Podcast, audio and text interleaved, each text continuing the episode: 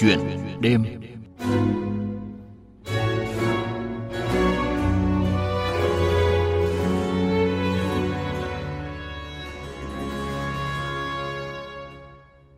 Thưa quý vị, thưa các bạn, trong cuộc sống hiện tại, rất nhiều người trẻ đã nhận thức được giá trị, ý nghĩa sống còn của việc bảo vệ hệ sinh thái. Họ yêu thiên nhiên, luôn hướng tới một cuộc sống tối giản, thân thiện với môi trường và nhận ra tầm quan trọng của việc thiết lập một không gian sống lành mạnh phải bắt đầu từ việc trồng cây và bảo vệ cây cối. Nhiều người trong số họ đã mua đất, trồng rừng, làm dâu rừng và bảo vệ rừng.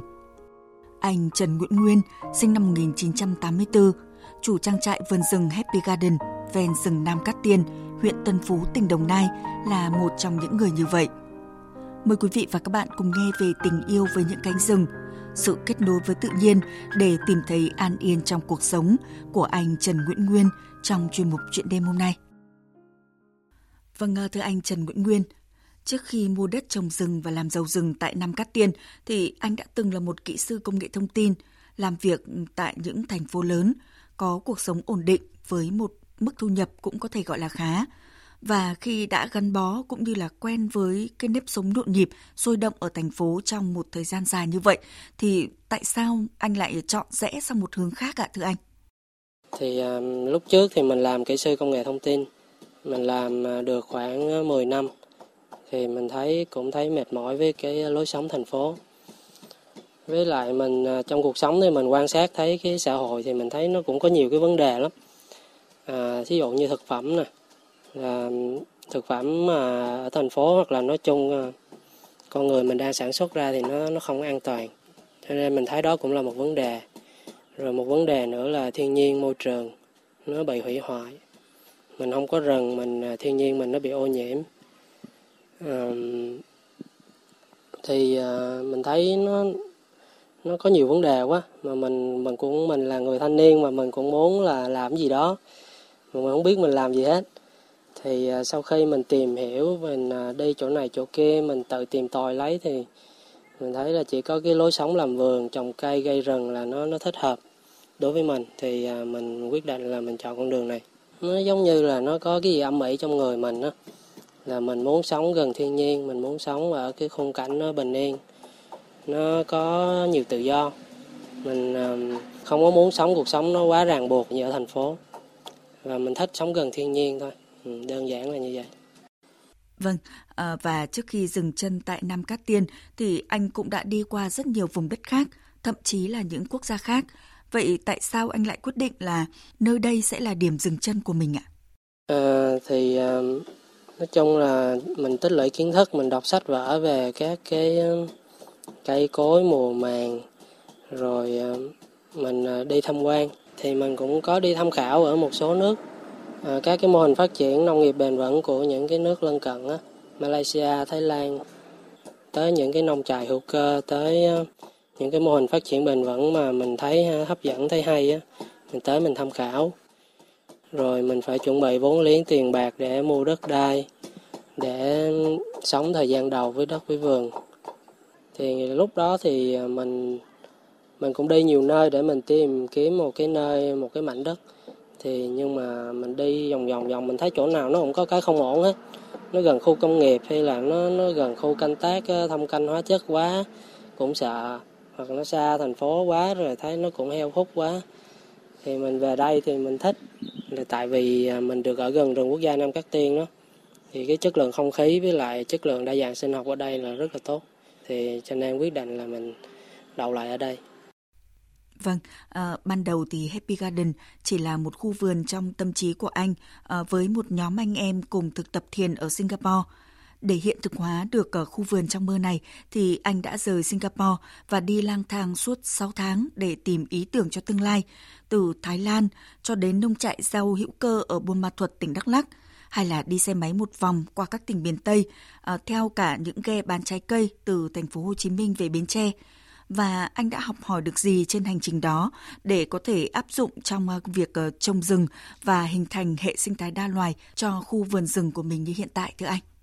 À, học thì nhiều lắm. À, mỗi người mỗi vùng miền nó có cái điểm mạnh nó có thế hay riêng. Thì mình quan sát rồi mình tới thăm mình nói chuyện thì mình học hỏi được kinh nghiệm thời tiết mùa màng cây cối trồng trọt với nhau. Um, rồi mình chia sẻ thì cũng chia sẻ những cái điều mà nó diễn ra với cuộc sống hàng ngày của mình thôi ví dụ như cây cối mình ăn uống thì mình à, mình thích ăn cây gì mình trồng cây đó thôi. Cây ăn trái rồi cây thảo dược cây rau cây này kia phục vụ con người. Còn à, cây rừng thì mình à, mình cũng ưu tiên chọn những cái loại cây mà cây bản địa mà cây lâu đời á, cây mà nó sống hàng trăm năm á, để nó làm xương sống cho cái hệ sinh thái rừng. Rồi còn những cây khác thì mình để thiên nhiên nó nó nó tự điền vào thôi. Mình mình không can thiệp nhiều.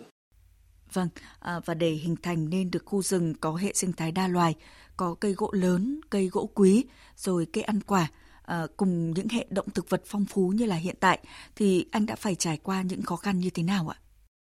À, riêng đối với mình thì à, mình thấy là cũng không có gì khó do mình có có có quyết tâm làm hay không thôi mình có yêu rừng hay không thôi. Nếu mình yêu thì tự nhiên nó nó nó dễ à.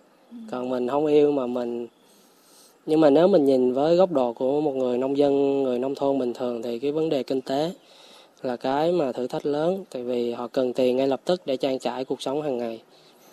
Còn mình thì mình có thể đợi mình cố gắng đợi 5 năm 10 năm để rừng của mình nó hoàn thiện rồi mình sẽ phát triển kinh tế dựa vào rừng.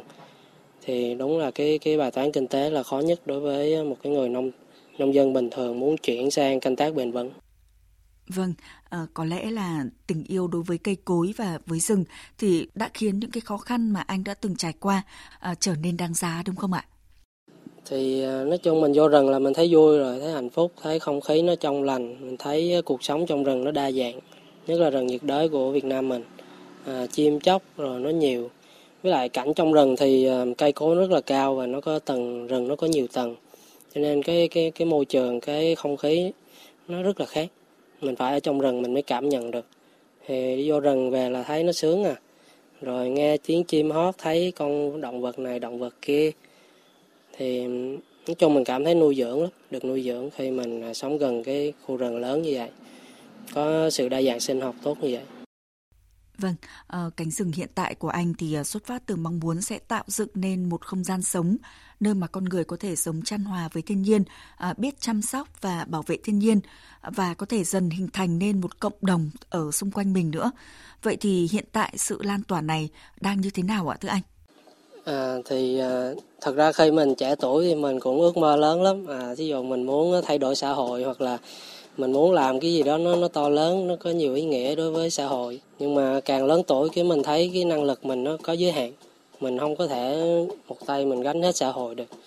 Cho nên mình chỉ làm những cái gì nó trong tầm tay của mình thôi. Ví dụ như mình có vườn nhà thì mình trồng thêm cây rừng. Mình không dùng hóa chất để mình à, bảo vệ cái môi trường sống. Thì đó là mình làm cái gì trong tầm tay của mình thôi. Còn à, tại vì à, mình nghĩ là cái chuyện này nó thuộc về cái tư duy thí dụ như cái tư duy con người ta nó ở cái mức nào thì họ sẽ làm việc cho cái mức đó. Với lại là mình thì à, mình sống tương đối là lý tưởng tức là mình chỉ cần à, đủ ăn thôi. Mình không có nhiều nhu cầu vật chất nhiều mình không có cần xài tiền nhiều cho nên mình sống vậy được. Nhưng mà xã hội nhiều nhu cầu lắm. À, con cái học hành rồi đau ốm bệnh tật rồi à, nhu cầu giao lưu với nhau. Nói chung nhu cầu vật chất trong xã hội nó lớn lắm cho nên người nông dân buộc họ phải à, dùng những cái phương pháp mà nó nó mang tính chất như là hóa chất để nó nó có nhiều cái nông sản để họ bán kiếm tiền. Thì cái đó nó thuộc về cái phạm trù lối sống. Mà lối sống thì khó nói lắm. Mình sống đơn giản nhưng mình không thể nào khuyên người ta sống đơn giản được. Thế đó nó thuộc về trong cái tâm thức của họ rồi. Mình cũng ờ, không nghĩ là mình có thể mà tạo ra một cái lộ trình để khuyến khích ai cả. Mình nghĩ mỗi người phải tự tìm con đường đi thôi. Còn đương nhiên là trong cuộc sống thì tự nhiên là à, những người có cùng chung quan điểm chung chí hướng là tự nhiên nó tìm tới nhau à. Thì mình cũng có những người bạn họ cũng trồng cây không hóa chất họ cũng canh tác nông nghiệp không hóa chất họ cũng trồng cây rừng. Thì ờ, những người bạn đó càng ngày nó càng nhiều thì nó cũng sẽ trở thành nói chung là gọi là lan tỏa đó. Thì dần dần biết đâu xã hội nó sẽ tốt hơn. Vâng à, vậy mục tiêu trong thời gian tới của anh là gì ạ? Dạ thì mục tiêu của mình là phải cố gắng tự cung tự cấp càng nhiều càng tốt 80 90% gì đó. Bên cạnh đó thì mình à, phát triển rừng và sau này mình làm kinh tế dựa vào rừng, khai thác phụ phẩm của rừng và kết hợp chăn nuôi thêm, chăn nuôi dưới tán rừng. Thì cái đó là cái hướng đi của gia đình. thì du lịch sinh thái là nó cũng là cái kế sinh nhai tốt thì nó nó nó giúp người ta cũng có ý thức bảo vệ rừng hơn tại vì có rừng thì mới có du lịch sinh thái thì mới có thu nhập giúp cho sinh kế của người dân địa phương và thay vì người ta phá rừng người ta vô rừng chặt cây bán thì có thể là họ thấy là làm du lịch à, đem lại cái nguồn lợi tốt mà không có bị mất rừng. Dạ, đó là nó đem lại cái sinh kế. Vâng à, thưa anh à, Trần Nguyễn Nguyên à, trước thực trạng như hiện nay khi mà những vấn đề về môi trường mặc dù thì đã được quan tâm đến nhiều hơn nhưng mà những hành động để có thể bảo vệ và gìn giữ thì dường như vẫn còn chưa đủ. Thì anh có suy nghĩ gì ạ? Thì à, nó là cái thực trạng mà những người có trí thức hoặc là có cái suy nghĩ với đất nước thì đều thấy hết. Thiên nhiên của mình nó bị hủy hoại.